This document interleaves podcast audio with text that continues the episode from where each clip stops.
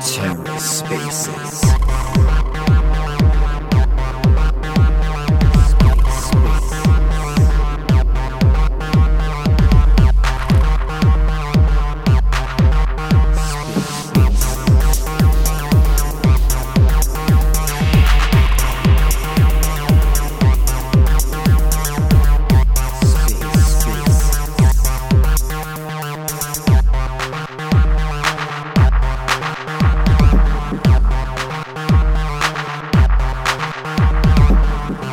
welcome to The Ether. Today is Thursday, May 26, 2022. Today on The Ether, episode 4 of the Proton Blockchain Web3 Starts Here series Social Communities and Web3 with LunarCrush. Let's take a listen. Hey, hey, everyone. How's it going? Hey, Joe. Hey, Will. What's up? What's up? What's up? Hey, How's it going? Just another bear Thursday. I love Bitcoin under weeks in a 30K. It's, you know, how can you complain when we've had it so good? And uh, in general, I feel that this is part of natural cycles. For all the crypto people that are not watching the stock market and the economy, it's it's pretty grim. But uh, you know, what can you expect when you print so many dollars? So I think things are going to get interesting over the next few months. I'm just glad I don't have any Shopify or Peloton. Yeah, right. Uh, it's like Netflix or oh my god, like people are like, "Oh, crypto is so volatile," but that was pretty brutal. Yeah, I think Shopify's off 80%. 80 it was like 85% maybe. But so are most alts, right? Yeah. They're, they're Yeah. down like 80, 90%. So nothing new. What's the meme where it's like first time, right? Right. cool. Hey John, welcome. What's up, Joe. everyone? How you doing? How's it going? Great today. This is pretty awesome. I think we can officially say that you are the two, well, the first Twitter verified people we found on our on our Twitter space. So we're blessed with your ticks. Wow. I feel special. Magical. Uh, Someday Yeah. we'll have check marks too. we're- it's coming. It's coming. Um, so look, let, w- let's kick this off. I mean, look, Joe and John, to give you a little bit of background, thank you um, so much for being here. It's you know fantastic that we were able to to have Marshall on LunarCrush live, and you know to have a, a relationship with you guys is just absolutely fantastic, and and we love everything that you're doing on um, with LunarCrush, and you know we thought what better way to flip the script now and, and invite you onto ours. So thanks for being here. Um, of We- course. We're happy to we're happy to be here, man. Anything to support Yeah. you guys. Anything to support you guys.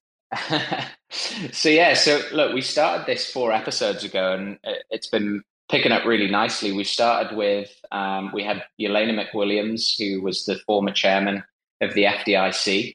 Um, so pretty uh, pretty high profile guest for episode one, thanks to uh, to Arena, and then we had um, Chris from Yellow Card, um, which is um, an app roll now across Africa.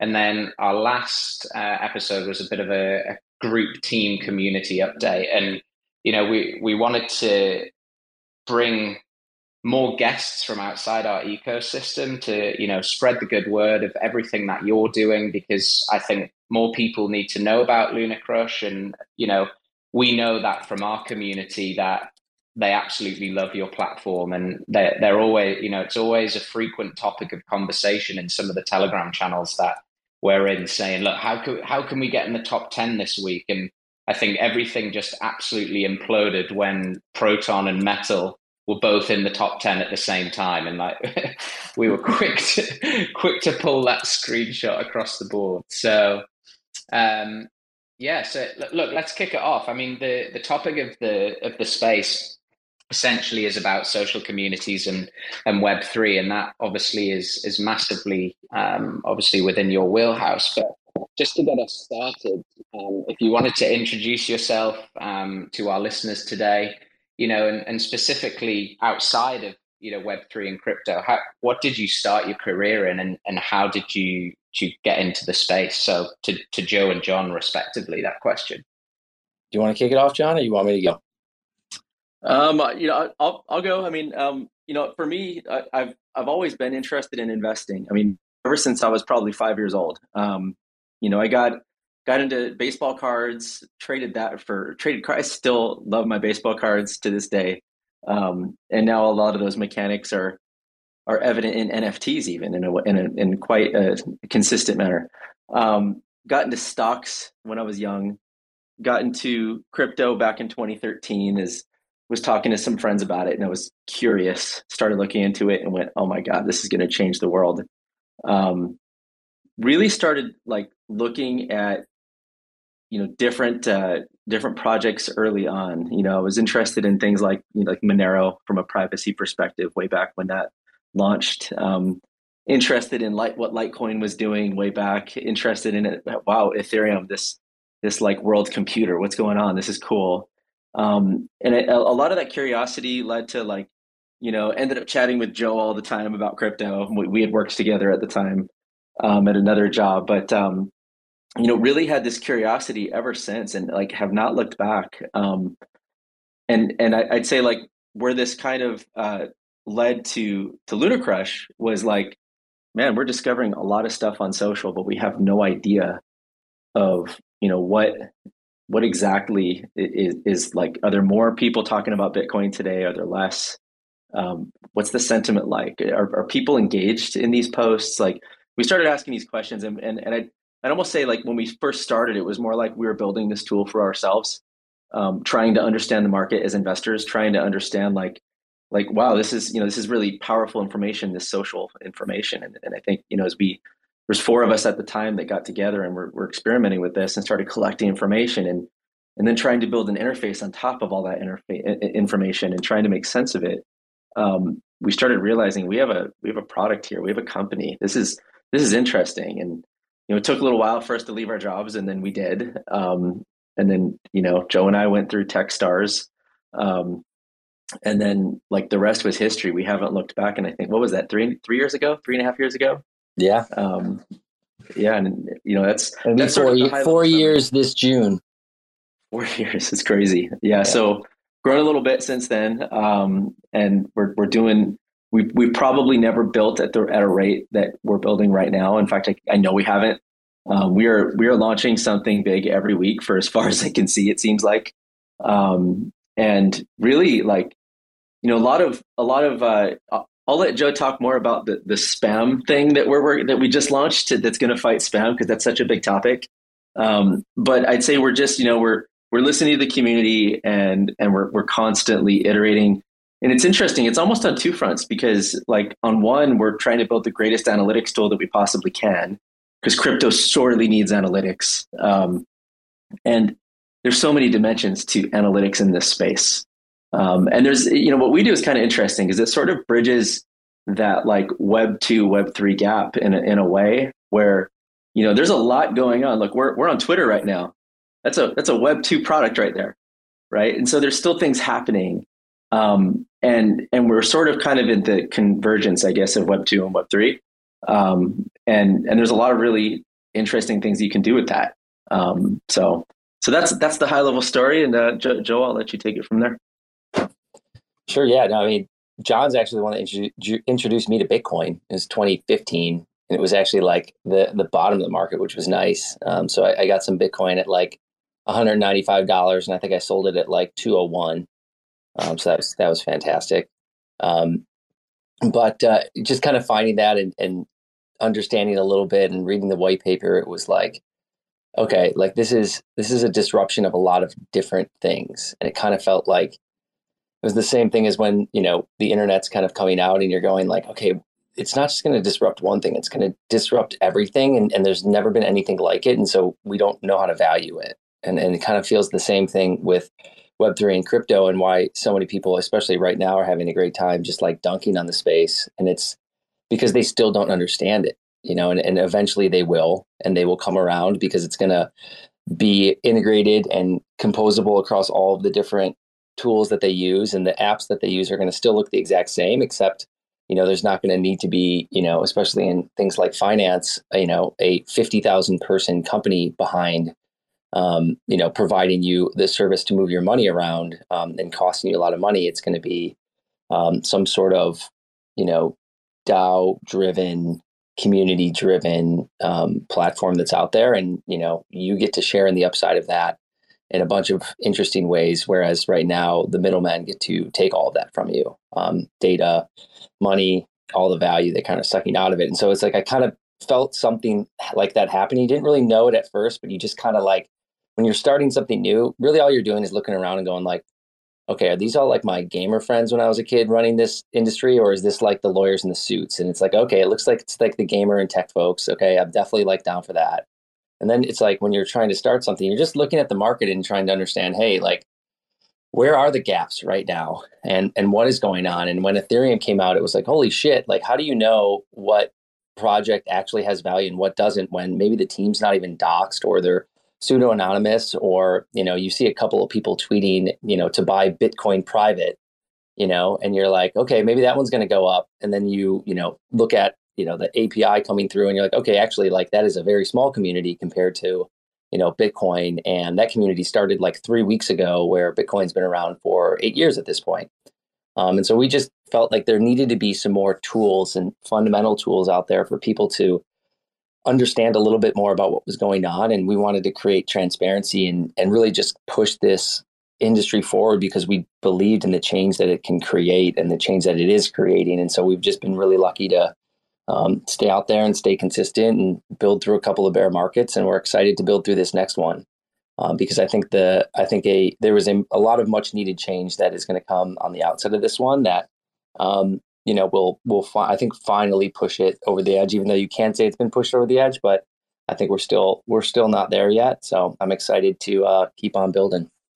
Awesome, thanks for that. No, it's uh, it's super super interesting, um, and I think we're we're feeling a lot of the same things at the minute. But you know, I know personally from behind the walls in our camp that despite you know things that are happening in the market, nothing, you know, nothing changes for us. We're just head down and, and we just keep charging forwards. And, you know, I think that really comes from just a deeper belief on, on everything that people are doing in the space. And I've personally, I mean, I've been around for about a year and a half with metal and, and proton, but you know, the, the positivity and the energy of the people that you work with is just incredible. And I think that's what just keeps you know keeps it alive. People keep driving forwards to to push and achieve what they're doing, and you know it's it's just a fantastic space to to be in, no doubt. Um, I think the the next part, and just for a, just to set the stage a little bit, was that in terms of LunarCrush as a platform, could you just give a little bit of a, uh, explanation to to the listeners of how LunarCrush works from you know from a top line perspective? Sure. Yeah. So LunarCrush, we're a social intelligence company for cryptos. What we're doing is we are aggregating all of the world's social media data that is crypto specific right now. Um, and what we're doing is we're looking at places like Twitter and Reddit and YouTube and all the news out there and across um, 3,500 different cryptocurrencies in real time. What we're doing is we're pulling down all of that data and trying to make sense of it and trying to kind of distill that noise into some sort of signal. Um, and so as that data comes through, we get really interesting information. We understand which news articles are trending and who are the specific influencers or KOLs that are, you know, posting about some of these things. And so kind of goes back to, you know, what you were saying a little bit at the beginning of how you guys are using LunarCrush. Um, there isn't, you know, as we've grown this over the years, you know, there's not just one use case for what we have. Like a lot of the projects are out there using it to understand you know what does my community look like who are the people that are coming on board and starting to talk about what we're doing um, and from a investor or retail standpoint people are looking at it and saying you know hey like you know i didn't know that this i didn't know this project before because and now it's in the top 10 you know alt rank or top 10 from a social like mention standpoint um, where when you're looking at the market traditionally you might be sorting by market cap or you know you might be looking at it in a different way so what we're trying to do is just kind of uncover um, you know, some of the potential discovery around there around really awesome projects that people haven't heard about because um, we're trying to kind of distill the the quality to the top because that's kind of what's going to drive this industry forward. And so, all sorts of different use cases. We have um, an API that we're kind of reworking right now. It, it was actually the first thing that we launched, and we have exchanges that use that to determine, you know, who should they list next that has the you know the best community um, that maybe their competitors don't have.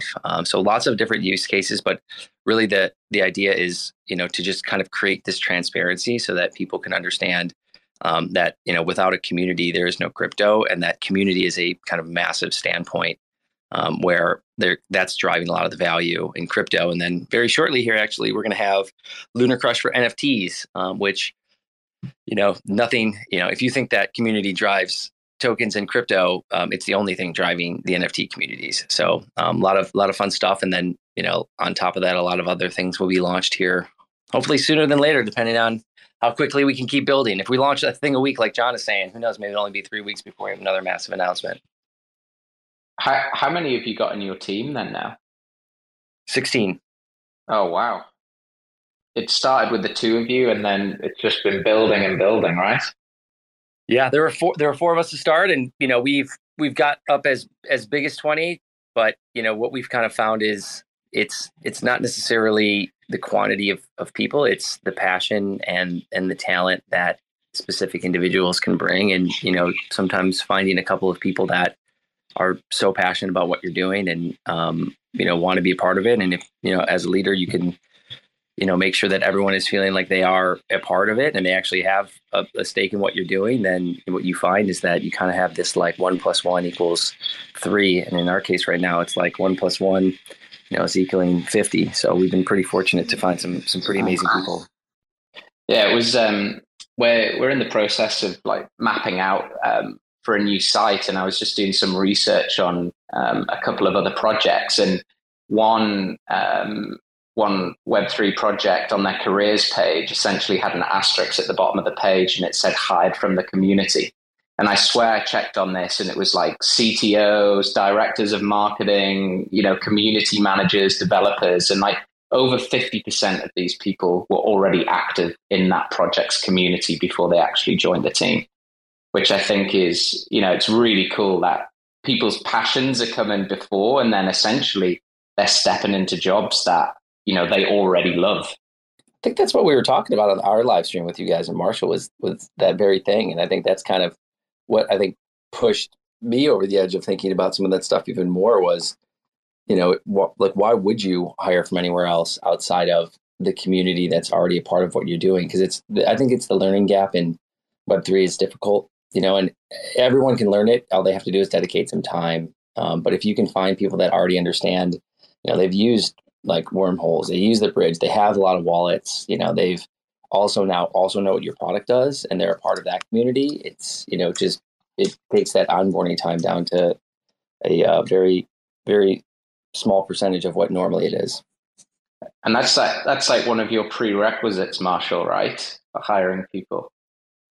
You got to be involved in the community you know? Crypto is about community. I saw I'm I'm not a fan of Michael Saylor tweets. I saw a tweet that he wrote today that was uh, you know something about you, you may have almost achieved it if you you created a crypto and people are using it. Uh, you know, and, and I was I was criticizing you.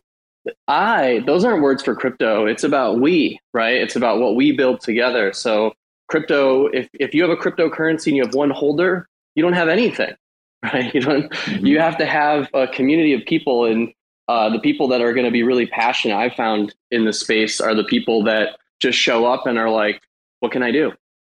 Yeah, I think I think as well. Like a, a big thing that I, you know, and I think Joe and John, you can probably answer this better than than we can. But despite the sort of you know upside of financial gain for a lot of these social communities that are supporting projects. I just see in general like that they're working for these brands for free, right? And a lot of the time it's not always focused on, you know, pump the price and stuff, but they're really trying to like support the the overall industry or what a project's doing in terms of its technology. And, you know, I I've worked in multiple industries from, you know, retail, sport, hospitality, and I've never seen like this community of brand fans get behind um, behind something so strongly. It, it, I think that there's a different perspective on it. I mean, like a, a few things, like like for one, the, the smartest people out there in the world are looking at this space going, this is my future. Right? They don't care where it's at at the second because they think they believe it's the future. They believe it's early. They believe that it's early days and that there's a a a ramp ahead that will keep the entire rest of their life. And and I think you know it's interesting too because if I gave you the short term perspective of oh my god look at everyone's price look at all the layer ones look at everything's down so much and oh let's panic some more why don't we if I told you that on one hand, yet at the same time frame as that, um, that the number of people that are talking about crypto has gone up more than 400% over the last year. And that's down from 800% just a few weeks ago. Right. So it's, it's, it's down from a 800% gain and it's now only a measly 400% more people talking about crypto than were a year ago. And by the way, a year ago, that was an all time high. So if you kind of look at it that way, and you look at the fact that, like right now, uh, a lot of people are experiencing their first downturn ever in crypto. If you've been here since, I don't know, say the, the start, 2010, I don't know, you've probably experienced a dozen, at least three or four, if you've gotten a little later. Um, and these were all times that everyone said even Bitcoin was going to die. Right. And, and so I, I think if you look at this from the perspective of the the younger individuals out there are are trying to learn, experiment, build stuff. What is it like? How do I mint an NFT? How do I sell an NFT? How do I promote an NFT? How do I build a community around that NFT? It's not about money. It eventually will make people money. The people that build value, that keep focus space. But I, you know, I, I think those that come in um, you know, I, am glad in a sense that a lot of the market's down because it's showing people that you should not come into any space in your life and say, hey, I'm going to put a hundred bucks in and I'm going to make a million dollars tomorrow. And if it doesn't, I'm going to call it a scam. Like that has to stop. And I think it, it's in a sense, it's a, it's like a rite of passage for some of these people to get burned in a way because they have the wrong perspective. This is a crypto is a space that will outlive everyone listening right now. I mean, and that's how we need to build. That's how we need to operate. That's how we need to function. That's how we need to plan. And um, I think, again, when you look at the size of the community and the growth of it, it's straight up. It's just straight up. It's like a never ending uptrend. So just don't forget that. It would be my, my big statement there. I think that's so cool that, you know, from your guys' perspective, that's what I love about this, you know, uh, about this episode is that, and the LunarCrush perspective, is that your chart is really only up, right? Like the social mentions and engagements and people getting involved in crypto. And I'm an early crypto guy, right? I was around when nobody cared. Uh, the, the meetups, the groups, the events. The first real big event was in 2013, right? Um, prior to that, it was all like really small little niche groups where it's like five or six people. And I'm not joking, right? Like in a food court in a mall or um, in a hacker space or something like that. And I see some people, um, I see some uh, people that are here that have been uh, been there, you know, during that time, um, listening in the space. It's really, you know, we've gone from like zero to a hundred, and now on Twitter, on on Twitter, you've got the richest man in the world talk who's attempting to buy Twitter. The former CEO became a crypto Bitcoin maxi guy Musk is a you know altcoin, Bitcoin, just pro crypto guy, and it, it's the craziest thing you've ever seen. Like social crypto is going to an all time high, and Facebook rebranded to Meta for Metaverse, which is really kind of a crypto concept. And Facebook even tried to do its own crypto and failed, which you know some could maybe see that coming, but I think that's it's just so interesting because we're we have this huge curve, and like you said, um, John, even though some people are having this like this is their first correction, or you know people you know weren't maybe weren't here in 2017 or saw some like really big corrections right? Um, the the trajectory is crazy right? Everything is going to be using crypto. And the last thing i want to say on that is just you know it's evolving so rapidly. If you read vitalik's uh, post about soulbound tokens and you're if you're in the nft space and you're watching this stuff evolve I think there's a lot of people in crypto that are like, I don't get NFTs. And they've been around for a while, right? The space is moving so fast and the, the social graph is just like a hockey stick. You know, it, it, it is. And, you know, it, at the same time, when you layer in the fact, I think the Twitter example is a great one because it starts to uh, make the conversation around scaling really important. You know, like if and, and Facebook, how the, the failure, it makes that conversation really important. Like if you think about it, what what you're actually saying by, you know, Elon buying Twitter and all of that, there's also a conversation about freedom and tokenization at the same time, right? And so, you know, if Twitter were to tokenize, what what chain are they going to use? What does that look like? How how would that work at that scale? Nothing has ever been built at that scale on a blockchain. And and what would they put on blockchain versus not? You know, it's the other thing. It's like when you start to think of like we've been in these early days of just blockchain development in general with a lot of experimental applications for the most part. Um, a lot of these dApps, I mean, they don't know how to build their brand. They don't have a lot of users. They don't have a lot of transactions and this is you, you like unanimous across the space. Some are very successful, but most are not.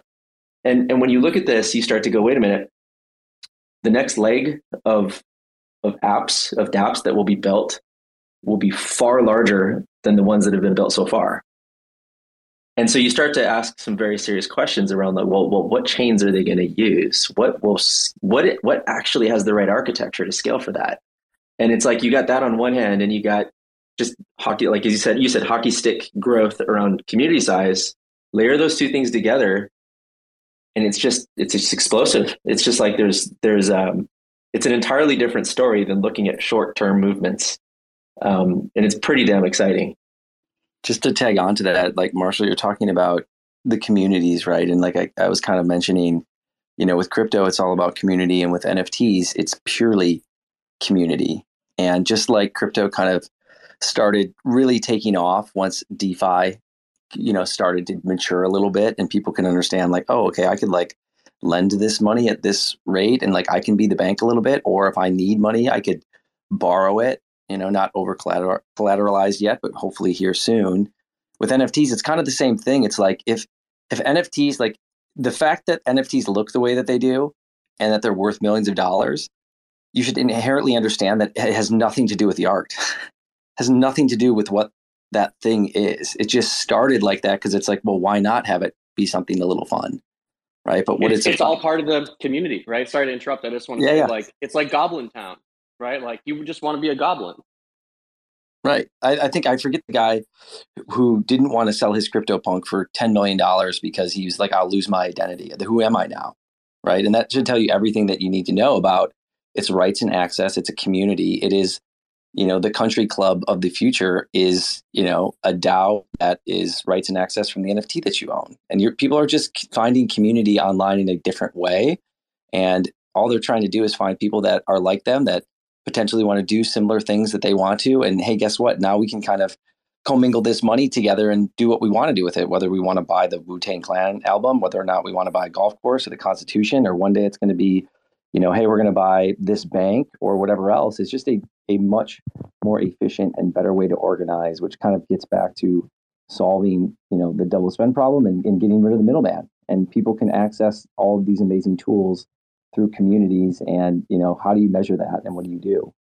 Um, and so, like for us, it's that that's what it's all about is helping people understand whether it's to invest in a specific you know token out there that you want to you know someone sends you a dm and they're like hey check out STEPN right and you know you have no other place to go to see what the community looks like or hey which dao do i want to join right you know there's a lot there um, where we want to help people understand those communities and it, doesn't stop at you know tokens and nfts i think another thing that we've sort of been looking at at the minute as well is that you know there's a lot of positivity in the space but equally i think there's there can be quite a lot of negativity with certain social communities and I don't think that just impacts individual projects, but I think it impacts the overall industry as a whole. Um, you know, what are you, what are your thoughts on that, and how does LunarCrush play into you know the the negative sides of things, and what do you think is you know, if there was one piece of advice to give to a passionate, you know, social community member behind their project, how can they work within that that space to sort of combat that negativity? That is a that is a very loaded question. A lot of different tips there, but um, let's start with with one thing. I mean, the the space moves fast, and and we measure um, influencers. We measure the people that have the most engagement, following, and activity. And I can tell you that um, those influencers, the top ones, are posting anywhere between 20 to 40 times a day, every wow. single day. And so, uh, like, that's kind of one just note right there. Because so if you look at the, the frequency, um, frequency matters and, and quality matters to an extent. But I would say, like, if you're talking about like promoting your project, you can't, you can't like create a video for every tweet. You can't you know go through nine rounds of review before every social post you can't um, do a a video that's in a studio a live stream and then post it on youtube and build your channel out and it's going to take you a week the frequency is too much for that so and the market doesn't move at that rate the market moves in a very agile fast manner right and so if you're looking to promote your product you have to realize that frequency matters and it's not just for fun, it's the fact that you have users in every single time zone across the world. Mm-hmm. So like how we look at it on our side is like and we have we have people on our on our the communications and social side of our business that like that that look at this from a 24/7 365 manner. Like, you know, at at some point people need to be managing community while you're asleep when whatever time zone you're in. So I would look at frequency that way and I would look at your audience that way. You know, if you look at like the old way of doing business, the majority of what businesses are are are captive to is their own domestic borders. Right. Yeah. And so like people operate in a specific country and they have most of an audience there. And at some point then they go international. And and like crypto doesn't work that way. Crypto from day one without your choice is international. And so I think when you look at it that way and you look at the people top projects, um, it means that you need to work on frequency. You need to think about your your users as being everywhere. Um, they're from all walks of life, every class, gender, race, everything. They're all over the world. They're everyone. That's that's a huge disruption to anyone that's traditionally worked in any form of promotion or marketing because it, it, like there's no audience targeting it's everyone you yeah. might have an you might have an ideal user it's not going to happen. Um, but but like I think you, like that would be my first advice is to have like a global view. Um, second, I would say like deal with engagement. Like a lot of people post and go away. Um, you know, like that that works for the people that are following you already, and it works within your own post. But get out there in other people's posts. Like if you got a problem with someone's perspective on something, go talk about it. If if someone's supporting you out there, go encourage.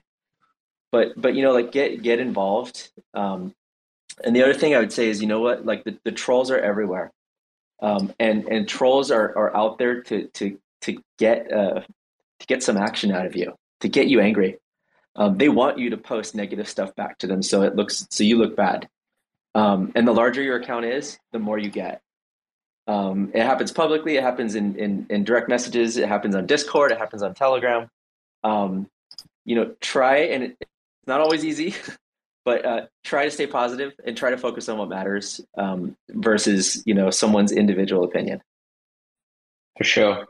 I think there's a really interesting point there you said about you know time zones and that global approach, and I think a lot of businesses outside of Web three have a lot that they can learn from our industry, right? Because I think, like you said, people are so you know businesses are so tied to their own geographical borders, yet as brands are getting better and better at scaling globally and you know people finding brands that they like that aren't necessarily in their country they need to be receptive to this and that you know gets me thinking like i remember when we were setting up the web chat for um, when i worked at formula one in abu dhabi and you know our hours were like 8 a.m till i think 5 p.m or something like that but you've got to remember there's a whole audience of people that are going to travel from all over the world to come to a race like this. And I think, you know, what one thing definitely that that we're already doing at, at Metal is we do look to have that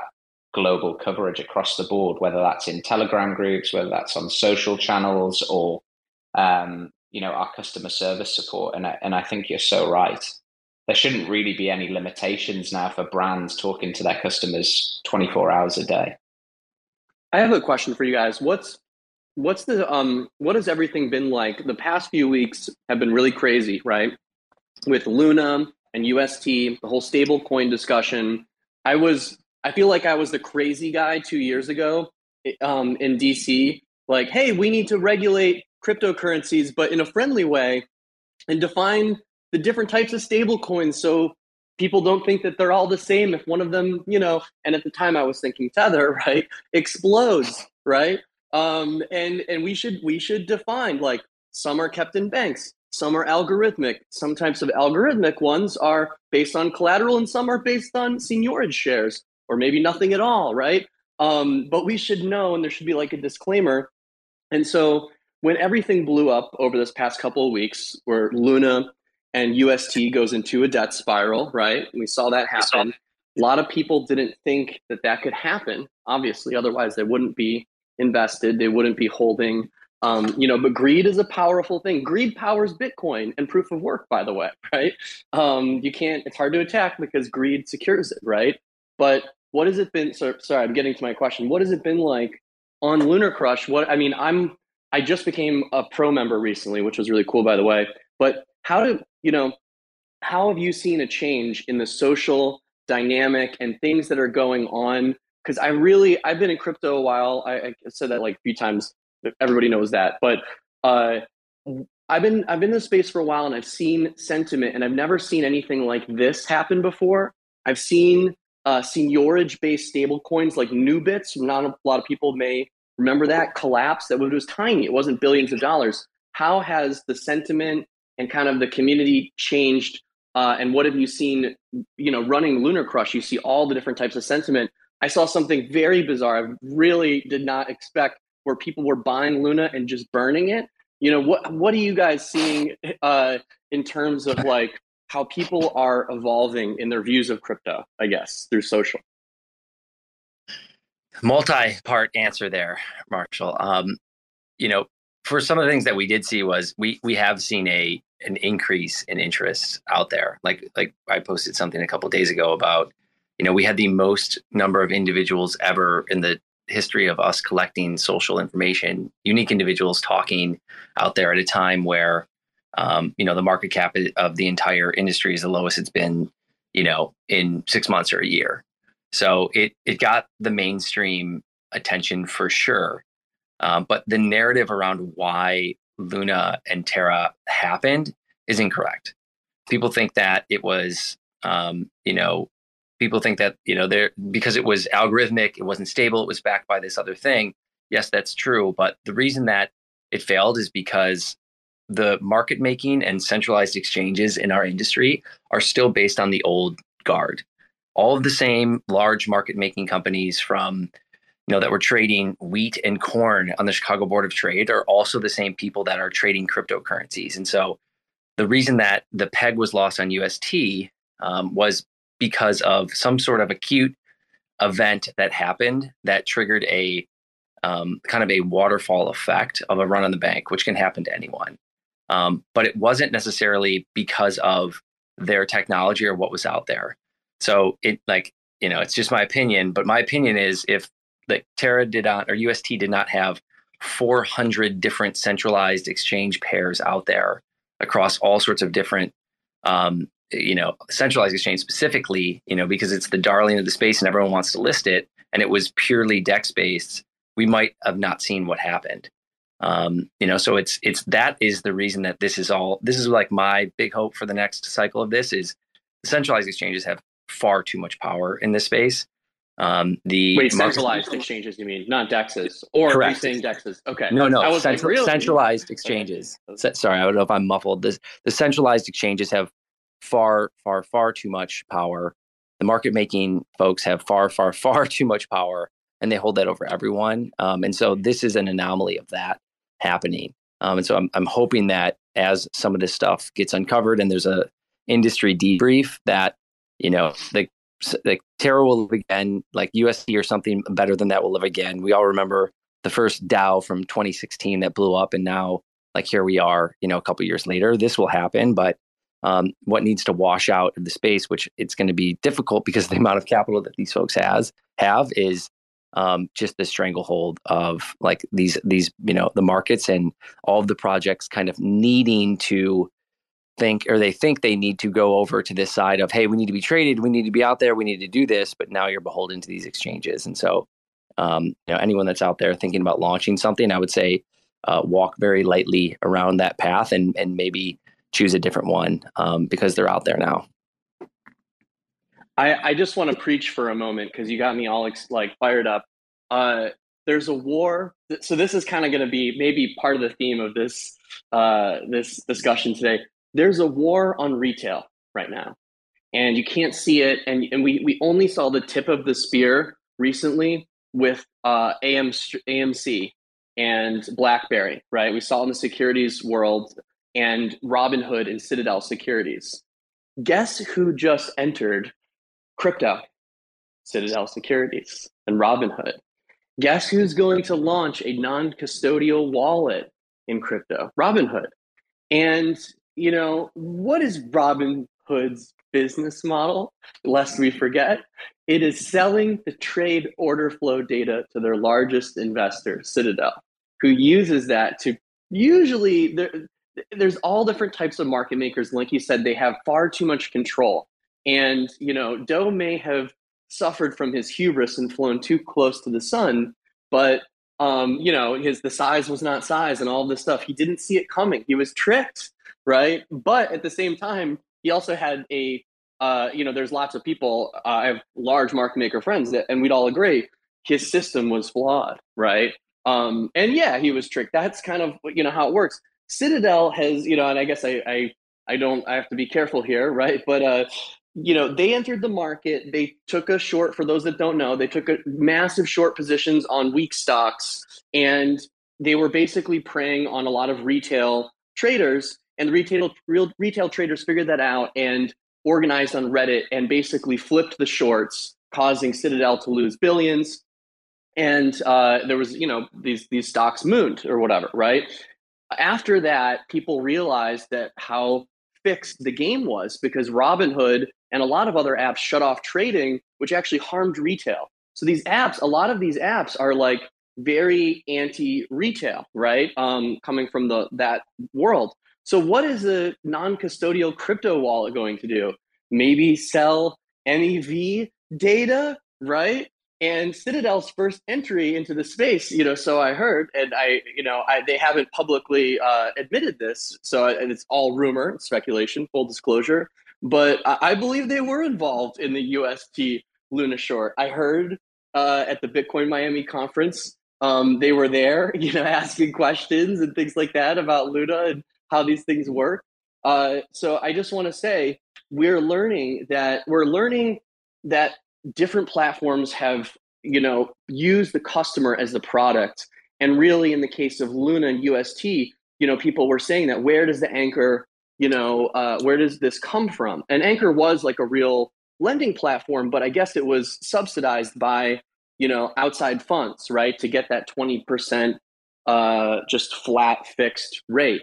So I just want to say, you know, we have to evolve our systems. We have to realize that there, as as consumers and you know, as as people out there that are into crypto, we really have to make smart choices. We have to support the platforms that are transparent and give us the trust, right? Like LunarCrush, where we can get all the data, we can find out what's going on. When it comes to stable coins, when it comes to trading apps, we should pick the companies that have really stood by customer service and, and like MetalPay uh, and stood by their customers, right? Because you know if you're if you're cannibalizing the customer, how long can that go on for before you know the brand is tarnished, right? So and and also on the topic of stable coins, I think people really need to have you know in app, and this is something we're working on at Metal. You know, put in the app like the risk disclosure, explaining what type of stable coin it is, how it works, that type of thing and it's another reason you know we're building metal dollar on proton is uh, you know we, we really should have more options. And like you said there were all those ust pairs. In the future, I think you know what's going to happen, and something like Metal Dollar is going to become very big because you have uh, a DAO that can use reserve-backed assets, and we should use reserve-backed assets if we're parking it there in stables. I think synthetics are an experiment, and they can be used to gain, uh, you know, to, for example, in the case of DAI or something like that. But the seigniorage share models are very, very, very risky, and they should have disclaimers on them on all platforms, really. Mar- Mars, is a great point. And if you think about it, is how is something an algorithmic stablecoin when, in order to support the peg, you have to sell a billion dollars of Bitcoin in the open market and buy a bunch of UST on centralized exchanges? Well, that was the trick. That was the trick by the market makers, right? So, right. You you know, Do, like he had drank like his own you know ego juice or whatever, and he was just flying high, right? And there was nothing that could stop him, right? And so these traders knew that, and they also the funny part about it was they also knew that um, that uh, they also knew that they couldn't um, essentially short it that easily and enter into it by uh, essentially, you know, they, have to acquire a lot of Luna, which would have drove up, driven up the price. So that OTC trade for all of that Bitcoin was kind of like the bait, right? Like, hey, you know, you want to do this huge large block order OTC trade. Once they had that, they were in those market makers' hands, aka Citadel, all these other, you know, and there's a lot of big ones out there. Um, what's the, you know, I know Galois was is was big about it. Um, uh, I'm a big fan of them. Um, uh, what's the one big trader? I, am blanking on his name right now. His photo's the bird on Twitter, but he's uh, born again or something. I forgot his name. Great revival or something. Anyways, he, you know, they saw it coming. They had enough Bitcoin. They knew they could short the market, and you know, whatever. Bitcoin will bounce back. It's resilient, but it's going to break the peg on Luna because Do's going to have to sell that uh, Bitcoin. What they should have done, what he should have done, is just let them break the peg on Luna. I mean, I could be wrong here but the, it, he was in an impossible situation because the system was flawed. But let the peg break on Luna and wait, right? I think that probably ultimately that Bitcoin could be worth more than the UST. Most likely. Historically, yes, right? The fatal flaw was to give into the fear, give into the, you know, oh no, I have to sell all this Bitcoin now. And that was exactly what the market makers wanted to do. And, you know, yeah. I, I'd be crazy to think that there weren't factions involved that want to see stable coins on the private uh, in the private forum and also the non-reserve backed. There's a war in st- stable coin land synthetic versus reserve backed.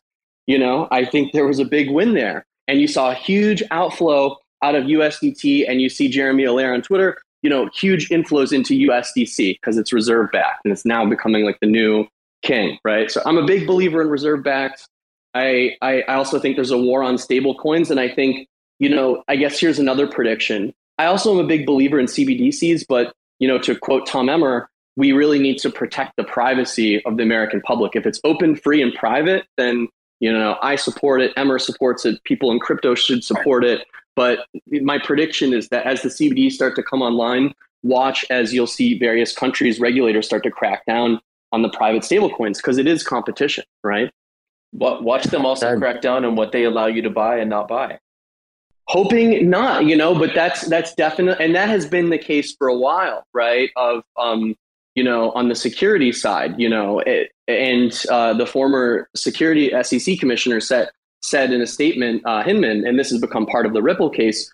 Uh, cryptocurrencies can tr- what they call transmogrify over time, so they can move from a security to a commodity and so forth. But you know what I was working on with the, and I just retweeted this the other day, the Cryptocurrency Act 2020. Uh, it wasn't popular at the time. People said, "Oh, you know, how dare you classify these things and assign regulars?" But turns out, uh, you know, I was right because if we don't do that, we're going to have some blowups. We always do in crypto. Anybody that's that's been around here for a while knows that. That's like part of the space. We have great moments and we have big blowups, and it's all very dramatic. But um, how do we how do we protect ourselves from knee jerk reactions to you know oh all stable coins are bad now or um, you can only buy Bitcoin. I know that's probably not going to happen, but in New York, for example, the BitLicense has become so restrictive. It's very very difficult uh, for any cryptos to you know survive in that environment and for innovation to survive. So I think that we do need to have, you know, clear guidelines of different types of stablecoins, who are their assigned regulators, paths to launching. Like I, I want to applaud Hester Peirce at the SEC for saying, you know, um, we should have a grace period for for new cryptos, right? Um, where they they have some time to achieve decentralization, and then you have uh, agencies defining what is decentralization. We know what it is in our communities, but and we're going 100 times, 1,000 times the speed of financial innovation prior to 2009. But how, you know, can we go faster while being responsible, right? And uh, maybe not, but um, I think that one way to that is by, you know, giving, by regulators giving that clarity. And I think that unfortunately what's going to end up happening is, like you said, there's going to be knee jerk reactions and you know you may be kind of forced into like what you can buy based upon where you live. I really and, and marshall but sucks. if you think about it it's like and, and look at what's about to happen right here. It's like that's just the us right? And it's like these and just to go back to some of the centralized exchanges like you know i i definitely have it written on a notepad and i can i can prove that i've kind of called it here but look at what's happening with ust and luna right now. They've they're creating a luna classic UST Classic, and all Do had to do was go get buy, go get a couple of the main centralized exchanges to agree to now relist the new asset. They can go take a snapshot of like an hour before. They can fork it, and then they get Binance and OKX just announced eight minutes ago that they're going to do it. They're potentially going to just snap their fingers and recreate this. Um, and it, it's like, on one hand, it's like, fantastic. People get their money back. On the on the second hand, you're kind of like, what? you know, they're taking a brand that was created and, and that is out there that you know now has kind of failed in a way. Um, you know, whether it was attacked or not, or what what was going on, probably was. But it's like I don't know if this other route is right either, right? But it just goes to show that it's like, hey, if I can go get the New York Stock Exchange to say that you know my stock is worth $50 a share based on whatever else is out there like now i have a $50 billion company. And so this is going to be interesting to see what happens here because of course people are going to vote to approve this new token. Like why not? Oh i have an opportunity to get my money back? Yeah absolutely. I'm voting for that. Um, so i don't know. I think it's going to be really interesting to see what happens here and how quickly like you're saying everything's happening so fast. It's like how would you even regulate against that? Can people in the us now not participate and log in with their their you know decentralized wallets to get access to potentially whatever airdrop is out there. And then but at the end of the day you know who makes the most off of this? The same people that were pushing terra and luna at four cents saying are you going to go lambo? Or are you going to go like live on the streets? Like there's exchanges saying this out there when it was Not at four, four cents and people got ruined. And they're the one them and the market makers right now are about to make more money off of what's about to happen with Lunar Terra. So I know we're veering yeah. off here, but I think it's really important. I, I want to say, you know, and like what you said, um, so I don't want to be all doom and gloom here because I, on one hand, I, I agree that like, you know, I think there's a lot of, there's a war on retail, right? There's a war on retail going on and you need to go to LunarCrush and read what people are saying, right? And get the, you know, and get the, the data and you need to use platforms like MetalPay that are not coaxing you, you know, what to do, just giving you the platform. I think that people need to uh, take it slow with with some of these things, and and you know, when it comes to the innovation around something like Terra, you know, it's cool what happened, but I, I think ultimately, or it's not cool what happened. It's cool. It's cool what uh, was built. You know, th- there's this network with with a synthetic dollar, but I, I think that it took off very quickly because of the greed and now you have this kind of race back into you know uh, let's let's create this so we can get some exit liquidity so we can leave. Or is it a real revival right? And people are going to try and build on it. So i i really don't know. I really couldn't tell you. This has been really interesting for me to watch and i'm just i'm honestly not sure. But i do believe in the power of community. And if there are a lot of people building on this thing and they have different apps and they're reviving it then that's great. I i ultimately think what should happen is that TFL and you know Do they should be reduced, right? Like they should there should have been some vote to, in my opinion, reduce or completely kind of wipe it, and then they should be able to kind of come back if they want to, if the community wants it, grant it back to them. but I think there, I don't think that it should be like let's start over with the same ratios because um, I don't know if it was managed properly from the core dev team there. I think obviously not, right? And there, I think there could be criminal actions. It sounds like I was reading that could come in Korea and stuff like that. It's not a good look for the space. So, but at the same time, I do believe in revivals, right? And I do believe in community kind of driven things. But you know, the big question is: Is this BitConnect 2.0? Right? If you remember that when BitConnect collapsed, and they're like, "Wait, it's coming back." No, yeah. it's not. It is definitely not coming back. This is different because I think Bitcoin or Bit, Bit sorry, BitConnect was a was just a website or something. Was there even ever a blockchain there? Whatever that this, was of that one guy, I, I, forget like Carlo, what his name Carlos was. Matos. Yeah, Matos. That's yes. me. That's one of our favorites. what's up? What's up? Crypto never disappoints, but I think ultimately, well, I you know to end this on a high note, uh, what I will say is that crypto is a resilient, evolving organism, and uh, whether Terra 2.0 collapses or not, these lessons will be learned and absorbed, and we're going to get stronger and stronger. And I think what we as a community in the crypto community need to recognize is the war on retail, the bad behavior, the bad stuff. Recently, I've been really liking a lot of um, one of the Dogecoin founder Billy Markus's tweets because he's just been so real, you know, with people. We've got to be more real, and we got to stop chasing gains. We got to start chasing knowledge. And I keep saying it over and over and over, but I think especially during the bear markets, my words are hitting now. Here, here. He's got such a great account. I love Billy M2K, whatever his his account is awesome. You got to just have fun with it, you know. You got to have fun, whether things are going up or whether we're going down. If we're having fun, we're winning. If we're all focused on profits and blaming, and you know, or or or or the opposite, you know, irrational exuberance, it's not fun, right? We got to get back to fun. I, I just want to say LunarCrush is great for me because when I get on it, it's like I really can see all the like positive trends of different cryptos that I want to look at. I can see the criticisms and I can sort through like the top influencers and like go see what they're saying. Um, you want to have fun with it, right? And that's that's what uh, for me crypto is about is about really enjoying the experimentation in the community and stuff like that. I hate I hate all the financial noise. Like it's cool, but it's very distracting, right? I want to I want to touch on on one thing that we just recently launched, and you just mentioned the word noise. And you know, we two days ago we launched. We called it LunarCrush Sparks, and you know, on the front end it looks very simple. It looks like a thumbs up and a thumbs down on the dashboard. Which are on our dashboard, it's a feed of the the latest uh, news, posts, insights, and various things out there. Um, you know, we we built models to clean data. Um, remove spam, remove bots as best we can, right? And there's there's kind of you sort of hit these upper limits of what you can do, and we need the help of the community.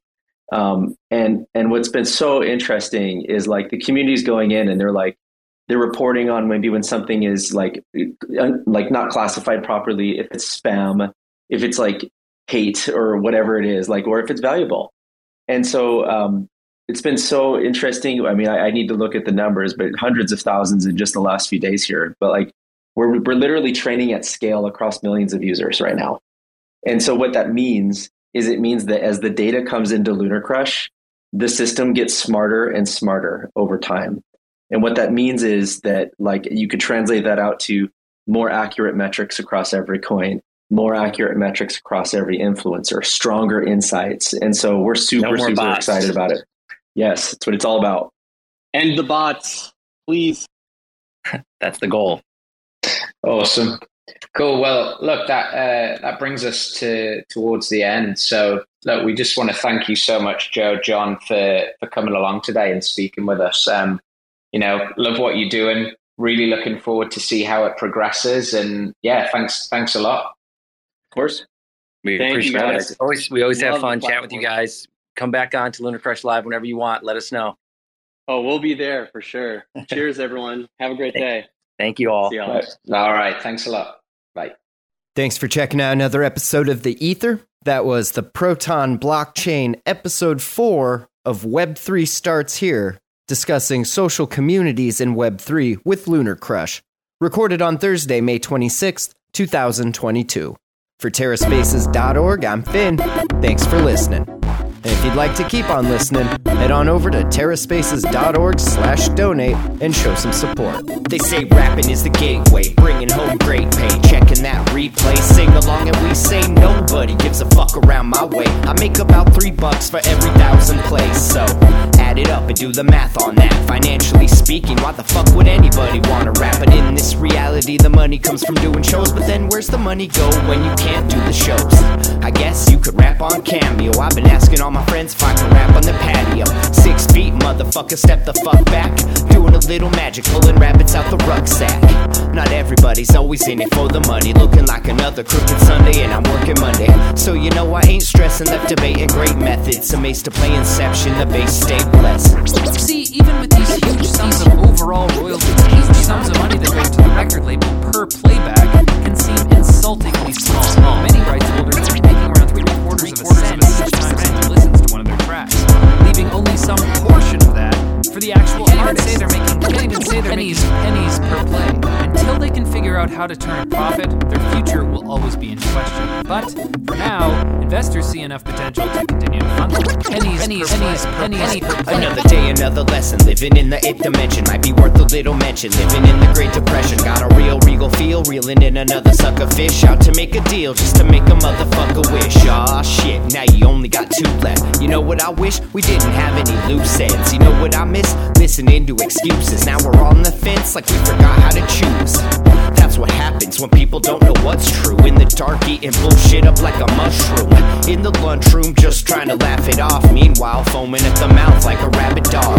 Like a fake mating call at the zoo. It's looking like the view is getting disappointed too. I'm working on the new shit, trying to produce it. It's what I'm willing to go through when I'm making my music.